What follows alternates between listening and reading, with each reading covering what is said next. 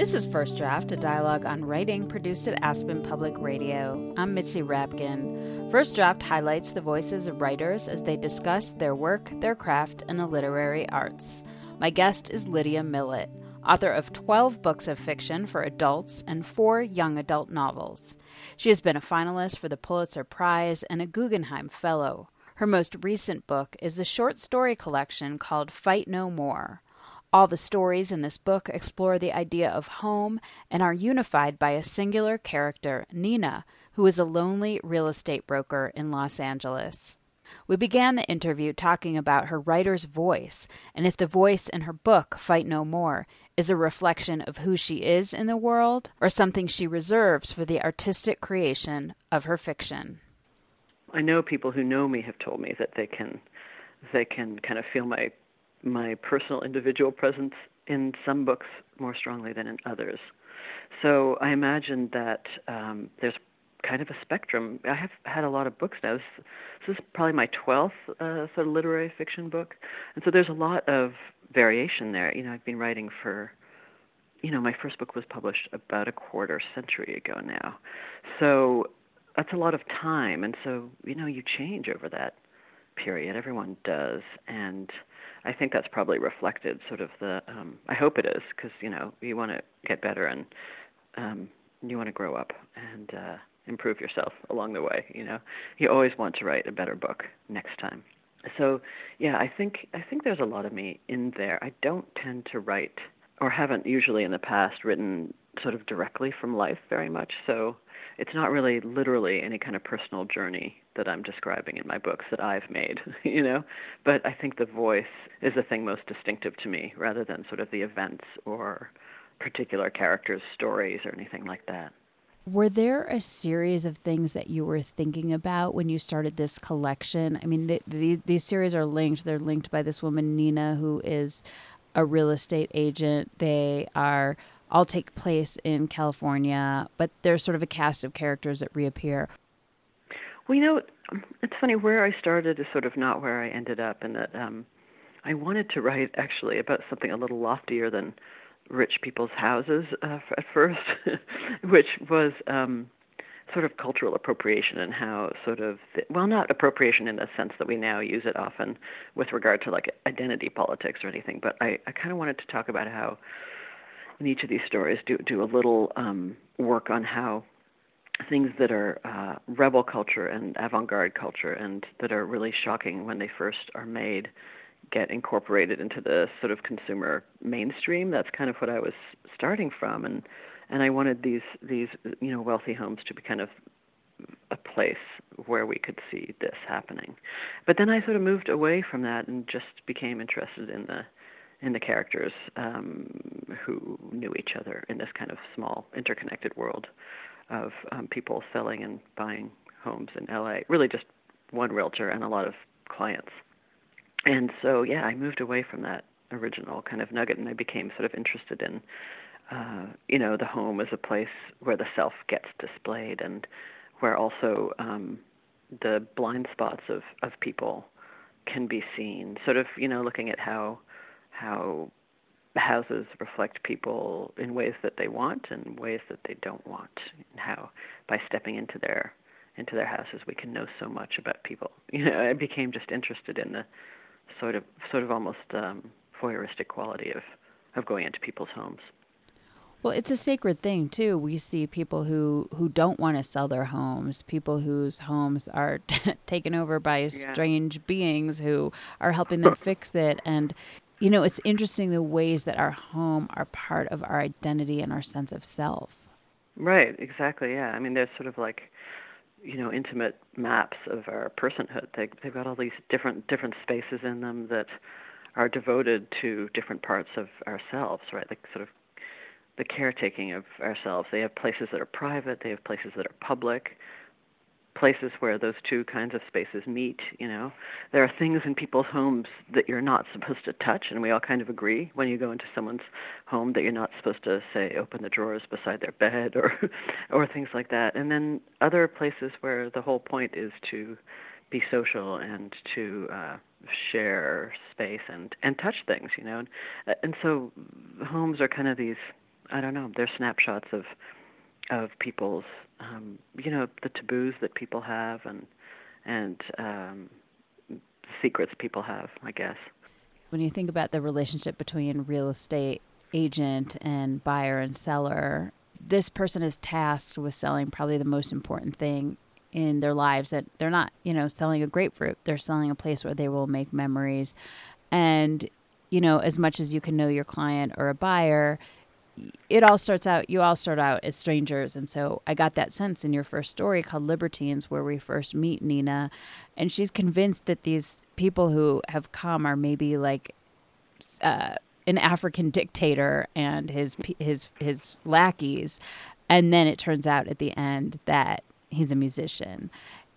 How did you sort of come up with this thought? And what do you what what was on your mind for Nina's character to be thinking that well, you know, I actually, so I, I had a, pretty good friend who sort of advised me a little bit in this book. He was a real estate agent. She's older. She's a, she w- is the mother of an old boyfriend of mine, and when uh, I was with that guy, I used to go around to to homes with her, and I'd go to her open houses, and we'd help out, and and I just she'd show me she'd show me homes that she was particularly intrigued by and everything. So I had a little exposure to kind of that job through her. And also just as a client right when i've when i've looked for places to buy in new york say and you you you you get in this strange position where where you're entering you're sort of you're sanctioned in going into people's homes people you don't know and who don't know you. And and you can sort of you have this kind of permission from the culture to to you know to really just pry into their homes because you might buy them right so it's this commercial transaction, but it's also um, a, a kind of really delicate personal trespass in a way when you're you're going into these homes. And so I kind of like the idea that um, that realtors they have that permission for themselves, and they also have it for for the people that they're taking around in these houses and things can go wrong and uh, things can be awkward and it just seems like a great place to play some of that out in these fictions, you know. And Nina starts out sort of with these, you know, basically racist presuppositions that she has about these particular clients because she she makes snap judgments about people, and then she ends up, um, you know, having of course to completely revise to sort of trash her assumptions about them and in fact you know falls in love with with one of the people um, who's in that house that she's making these these crazy assumptions about, and um, yeah, and becomes devoted to him. And so you sort of start with her on this kind of superficial, even kind of vexed kind of level, where she's where she is making outlandish um, decisions about the people she's dealing with, and then you sort of, as the book goes on, you know, go deeper into that and past it, and and um, she gets more complicated and and sort of uh, actually more wise, but also very sad. I think the stories, uh, you know, as we progress, get much more emotionally complicated and with so many more things going on as we move. So, so the next story called Breakfast at Tiffany's probably contains some of my favorite characters that we revisit again.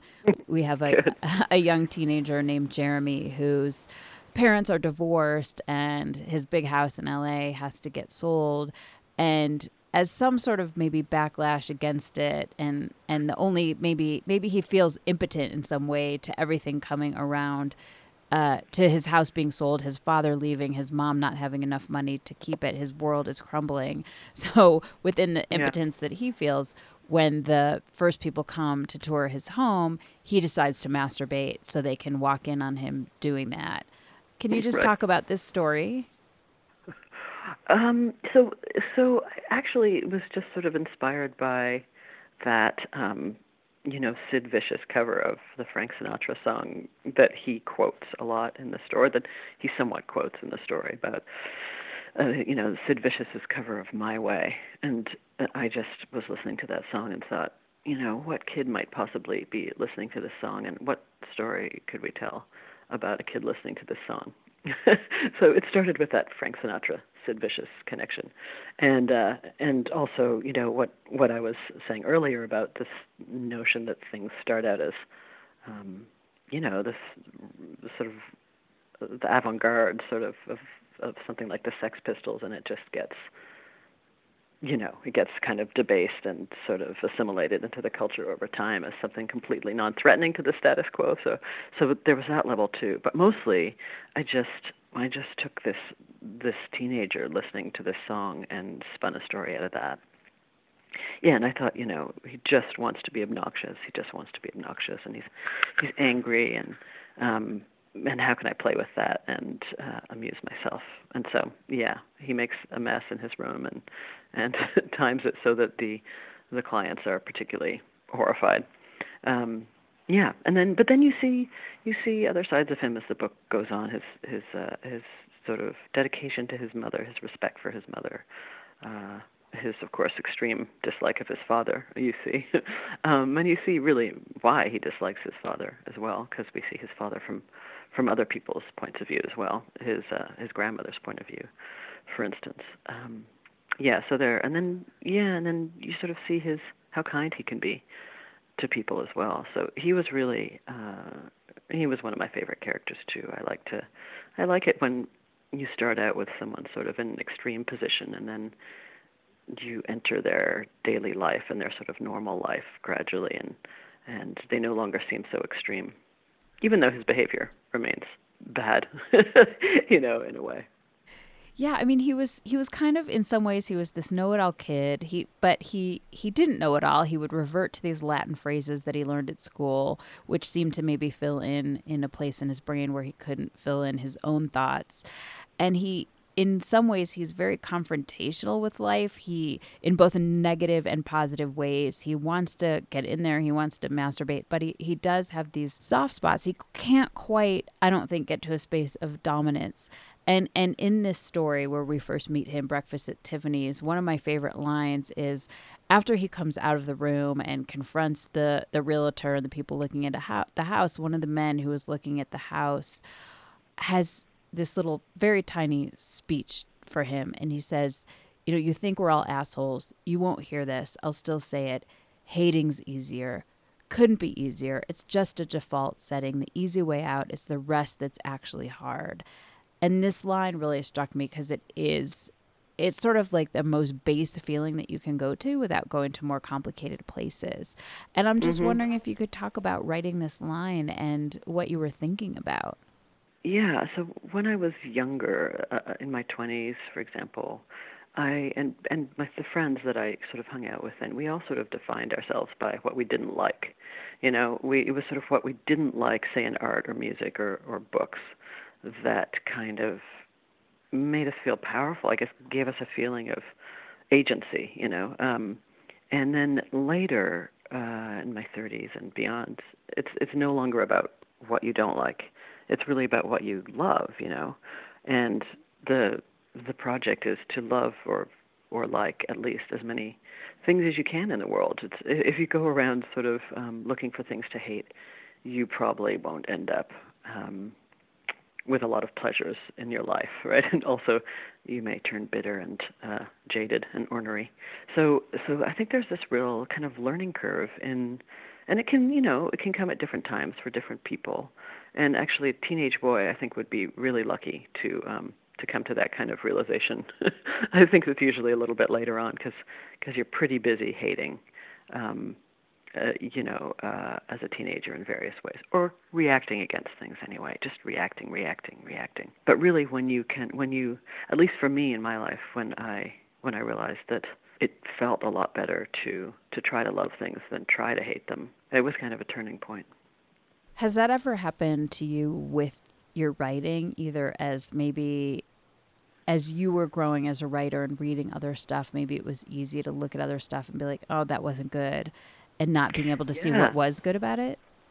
Well, that's exactly right. And um, it did happen, and it happened with one particular book that I was going to read you a passage from um, because I sort of, this was when I was right around 30, and um, and this particular book that I wrote, which was my third book only, um, just kind of changed who I was to a degree. It it, it didn't change my character because that's a tough thing, but but it kind of changed. Um, it kind of changed my affect in life. You know, before then, I I liked to sort of um, you know I liked to judge, and I still do judge. You have to judge to go through life, especially if you're making stuff.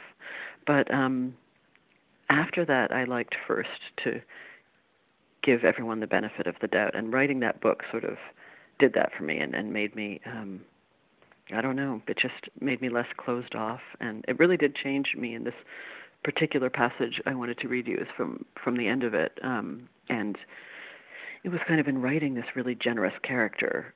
The book is called My Happy Life, and it's about um, this woman who just endures terrible torments and and really lives in a in a marginalized um, world, and she she really just goes through all sorts of hell in her life, but she she kind of loves everyone, uh, even those who mistreat her, and she has this just infinite kind of generosity. And of course, it's not always; it doesn't end end well. Always, you know, um, she ends up. The sort of framework of the book is that she's writing the story of her life on the walls of this room where she's been she's been actually forgotten in this now derelict um, mental hospital, essentially. And so she's locked into this room and and writing her life on the walls, which um, seems you know very grim, and and there are a lot of grim circumstances in the book, but she's she's never grim, and so the whole gesture of the book is this sort of gesture of of generosity around you know what if you saw only the good in the people you encountered? Where would that put you? How would you live? And so that book is kind of about that and and I found that in writing it I I sort of turned more toward generosity and away from from judgment so it's interesting you asked that. So in your story, The Men, you have this woman, Delia, her husband leaves her, and she has these little men that come and just do work around her house and they fix things. And at first, it's really helpful. And then they sort of cross the line and start fixing things that she doesn't want. There's an analogy for Snow White and the Seven Dwarfs, and there are these little people, and other people don't really witness them, and then they become bigger towards the end of the story. I'm just wondering if you can talk about the story. It reminded me a little bit of a paradigm for relationship. Maybe it starts off with the man helping in positive ways, and then sort of taking over, and you lose your identity and you go crazy. I- am just wondering about your perspective about this story. It was a little bit surreal. Yeah, it is. It's sort of different from the other stories in that way, right? Because you don't know whether it's delusion on her part or is there some like absurdist fantasy element, right? It's sort of confusing, you know, to locate yourself in the space of the story within this book. But I kept it in because I felt that in other ways it fit, and she also sort of meshes with with you know her, her story meshes a bit with with other people's. So yeah, I mean, I wanted there to be um, uncertainty around exactly exactly what was going on here, and and of course, yeah, it is sort of allegorical or something or metaphorical the way the little men all of a sudden grow and shoot up. First, they're the size of dachshunds, and then they're the size of standard poodles. All of a sudden, you know, and of course, it is like written written partly for um, for humor, but also yeah, you know, this this woman who's being abandoned uh, by her husband. Um, first, first is sort of comforted and um, by these these these handymen who appear and don't even ask for payment in her house, and then um, they yeah they become more and more sort of invasive. They sort of take over her personal space in ways that make her uncomfortable until finally they're frightening, um, and and they're the size of regular regular men or something is how she puts. It. I can't remember exactly what the phrasing was, but yeah, full size, you know, something like that. And so yeah, it should be seen probably as some kind of parallel to to how her marriage played out, sort of the size of the the sort of emotional or sort of um, symbolic size of the husband, selfishness, and um, and how we share space and um, and yeah, things of that nature. There's a few themes that did go through many of your stories, and I, I guess one of the ones that stood out to me was men leaving women. Can you talk mm. about that?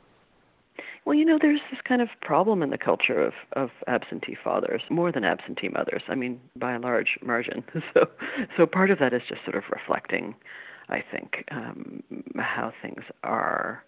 Uh, although I'm not sure, I'm not sure what the stats are on families with children versus couples that don't have children and getting divorces and stuff.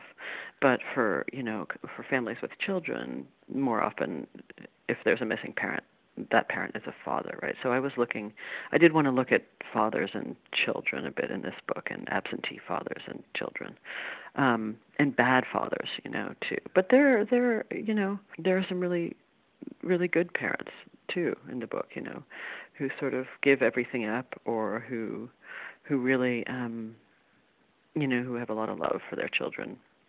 The um, Jeremy's mother is is a very devoted to him and um, you know, so so so I think mostly um, the men in the book, uh, not the boys, but a lot of the men are um, the ones who are fathers are, are troubled fathers. You know, there's this. Of course, there's Lynn, who's um, becomes Nina's boyfriend, and he's a real. He's a kind of lovely person, um, but he's not. He's not a father. And then there's his bandmate, who also is this. Who's a very depressed and um, socially anxious person, but also a, a good person with a lot of integrity and you know sort of longing and stuff. So there are sort of there are kindly treated men in the book, but not that many kindly treated fathers. Yeah, I, I was thinking about Lynn when you were looking for a good example. I mean, he had siblings. He was very good to them. He was so he um, was in the first story where where at first Nina thought he was part of the entourage of the African dictator, and turned out to be you know part of this musician trio of friends. Mm-hmm. And mm-hmm. The title story, "Fight No More," is really about him. It's Lynn dies, and we see sort of the fallout and the sadness for Nina and the people around him. And I'm I'm just curious, not not only about this story, which I'd love for you to talk about a little bit, but also why this became the title story. I will fight no more forever is the famous line attributed to Chief Joseph of the Nez Perce. Uh, made that surrender speech, this um, very beautiful and sad surrender speech um, when when uh, when his his tribe was defeated, um, and I think you know 1877 or thereabouts, and and so that's from his speech, which some claim was actually written by someone else or something. But so that's what that line is from. It's a surrender. It's a surrender speech, and so I kind of wanted that for the title. Uh, and a lot of the titles of the actual stories are appropriated as well. They're just bits of pop culture, right? Like Breakfast at Tiffany's um, Libertines is from the Marquis de Sade, whose book 120 Days of Sodom is featured in the first story. So all of them are kind of bits of pop culture or high culture. Um, most of the titles aren't my own, and Fight No More is just a fragment too of someone else's language. Well, there's so much, you know, love and compassion and deep empathy in these characters. Is it important for you to also illustrate the unexpected love that can happen in life. I think that just kind of comes bubbling up in text, you know, in narratives. If you're writing about, as soon as you have more than one character, um, there's going to be either at some point conflict or affection. there's going to be, and maybe and usually both. And so that's just a thing that can't help happening if you keep writing through people's days, you know, made up people writing their days. Those things occur as soon as you introduce, yeah, as soon as you introduce, an other, right? So there's one person and then there's the other, and yeah, you just you end up there. I, I I'm prone to feel sudden kind of just it'll come over you all of a sudden some feeling of fondness or longing. It's I guess the nature of emotion that you can't plan for it always. It just kind of surfaces, and it I think does so in these stories as well. Can you read a passage from an author that influenced you as a writer? So, yeah, I, I think I'm actually going to read some poetry, and I'll read a pretty famous poem by Dylan Thomas, whom I liked a lot. Um, he sort of appealed to me as a teenager and as a young person. Um, his sort of drama and his longing and um, and his romantic qualities. So I'm going to read a poem that kind of influenced me called And Death Shall Have No Dominion. And death shall have no dominion. Dead men naked they shall be one with the man in the wind and the west moon. When their bones are picked clean and the clean bones gone, they shall have stars at elbow and foot. Though they go mad, they shall be sane. Though they sink through the sea, they shall rise again. Though lovers be lost, love shall not, and death shall have no dominion. And death shall have no dominion. Under the windings of the sea, they lying long shall not die windily, twisting on racks when sinews give way, strapped to a wheel, yet they shall not break. Faith in their hands shall snap in two, and the unicorn evils run them through. Split all ends up, they shan't crack, and death shall have no dominion. And death shall have no dominion. No more may gulls cry at their ears, or waves break loud on the seashores. Where blew a flower, may a flower no more lift its head to the blows of the rain. Though they be mad and dead as nails, heads of the characters hammer through daisies, break in the sun till the sun breaks down, and death shall have no dominion. And do you want to say anything else about that? I think what I'd say about it is that when I read this when I was really young, probably in high school, um, it was the first thing that I'd seen that kind of suggested to me that you could write against death and write against your own dying and and that was a really nice selfish romantic notion to have at that age. And I've always I've always kind of written from there that um that you feel most alive when you remember your own mortality. And this is fairly basic stuff but it's I think profoundly true that you sort of you're you're most alive when you're aware that you won't always be and that you should write from that place. Can you read a passage from something you wrote that maybe was tricky or hard to write or change from the first draft? Sure. So, you know, um, we were talking earlier about my book, My Happy Life, that I wrote that sort of changed the way that I approached other people and the world and, and even writing. Um, and so I thought I'd read just a really brief a couple of paragraphs from the very end of that book. And this is a scene in which this poor woman who's been abandoned in this locked room she's been trying to kind of she doesn't really have any tools, but she's been trying to sort of break through the walls and break out of her room for a long time uh, because she doesn't have anything to eat and she needs to get out. So this is sort of the end the end of the book. For instance, now, since I've been alone so long, I remember affection, and then I think I may only have dreamed. But I've seen all the forms of dreams before me, and that is quite enough. I always have been fortunate and now I'm still happier than I've been before. Because while I'm insisting, even now, banging away in the dark stupidly, I can see all the lovely forms. And anyway, as I do what I have to, a vanished person comes to me and whispers, You do not have to wish to be forever, because we all are here, he says, and it is warm. And look at that. Look at them all passing and moving in their quick moments of not being gone, and the wind blowing on the wild fields. But you and I have always known about the walls, and we have known the walls are clear as water, and one day they will ripple and tremble and slide down and down and away into the center of the earth. And he whispers, We are in the dream because we had it. We have dreamed it and known. And so, he says, we do not have to stay here anymore because the dream goes on and on without us. Do you want to say anything else? Just that writing this passage was difficult because it needed to be abstract and it needed to be sad, but also to I wanted to sort of mix the joyful with uh, with the very sad, and so it was kind of learning to um, to try to have that delicate situation where you can have a kind of rapture and a kind of grief at the same time. Where do you write? I write opportunistically wherever I am, mostly in my own house, various parts of my house, just with a laptop on my lap. I sometimes write in public places. I like to write in coffee shops and bars, especially bars. Oh, I have to limit that because you know you have to drink when you're in bars, so it could get out of hand. But um, I really do like writing in bars and coffee shops, sort of with this dull roar of conversation around me, uh, but nothing too intrusive. You know, if someone's having big fight. A couple's having a big fight at the next table. That doesn't that doesn't really work. But just I do like some background conversation as I write sometimes. So when I can do that, I do. But mostly I just have to write, sort of migrating around my house during my workday. And what do you do or where do you go to get away from writing? I have to admit, usually to um, TV shows. That's usually where I go. And it's, it's sort of my, uh, I think it's probably my biggest vice, watching stuff.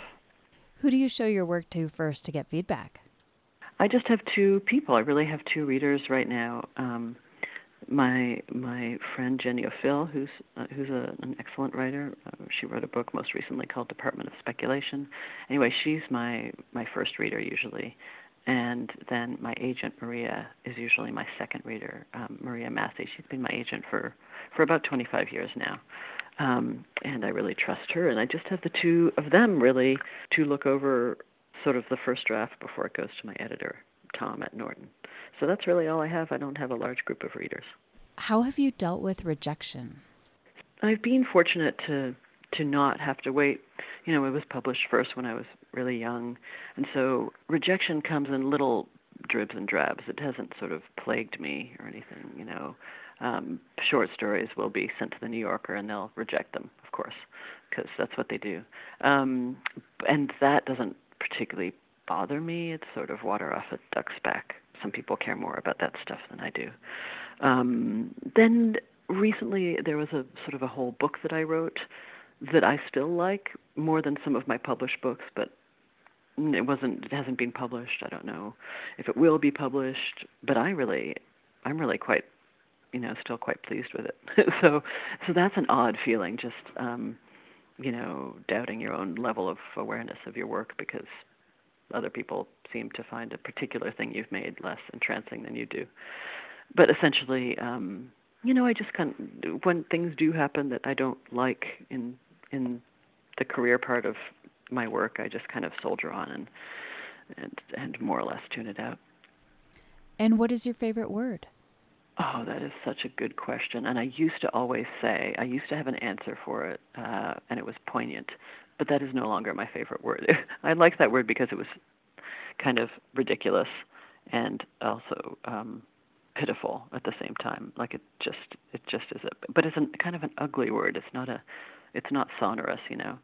So now I would say I don't have a favorite word at all uh, and that I like simple, elegant, sparse words like air and wind and water. You know, I like sort of elemental language. Those are my favorite words now, but there's not a there's not uh, one that's that's ascendant over the others.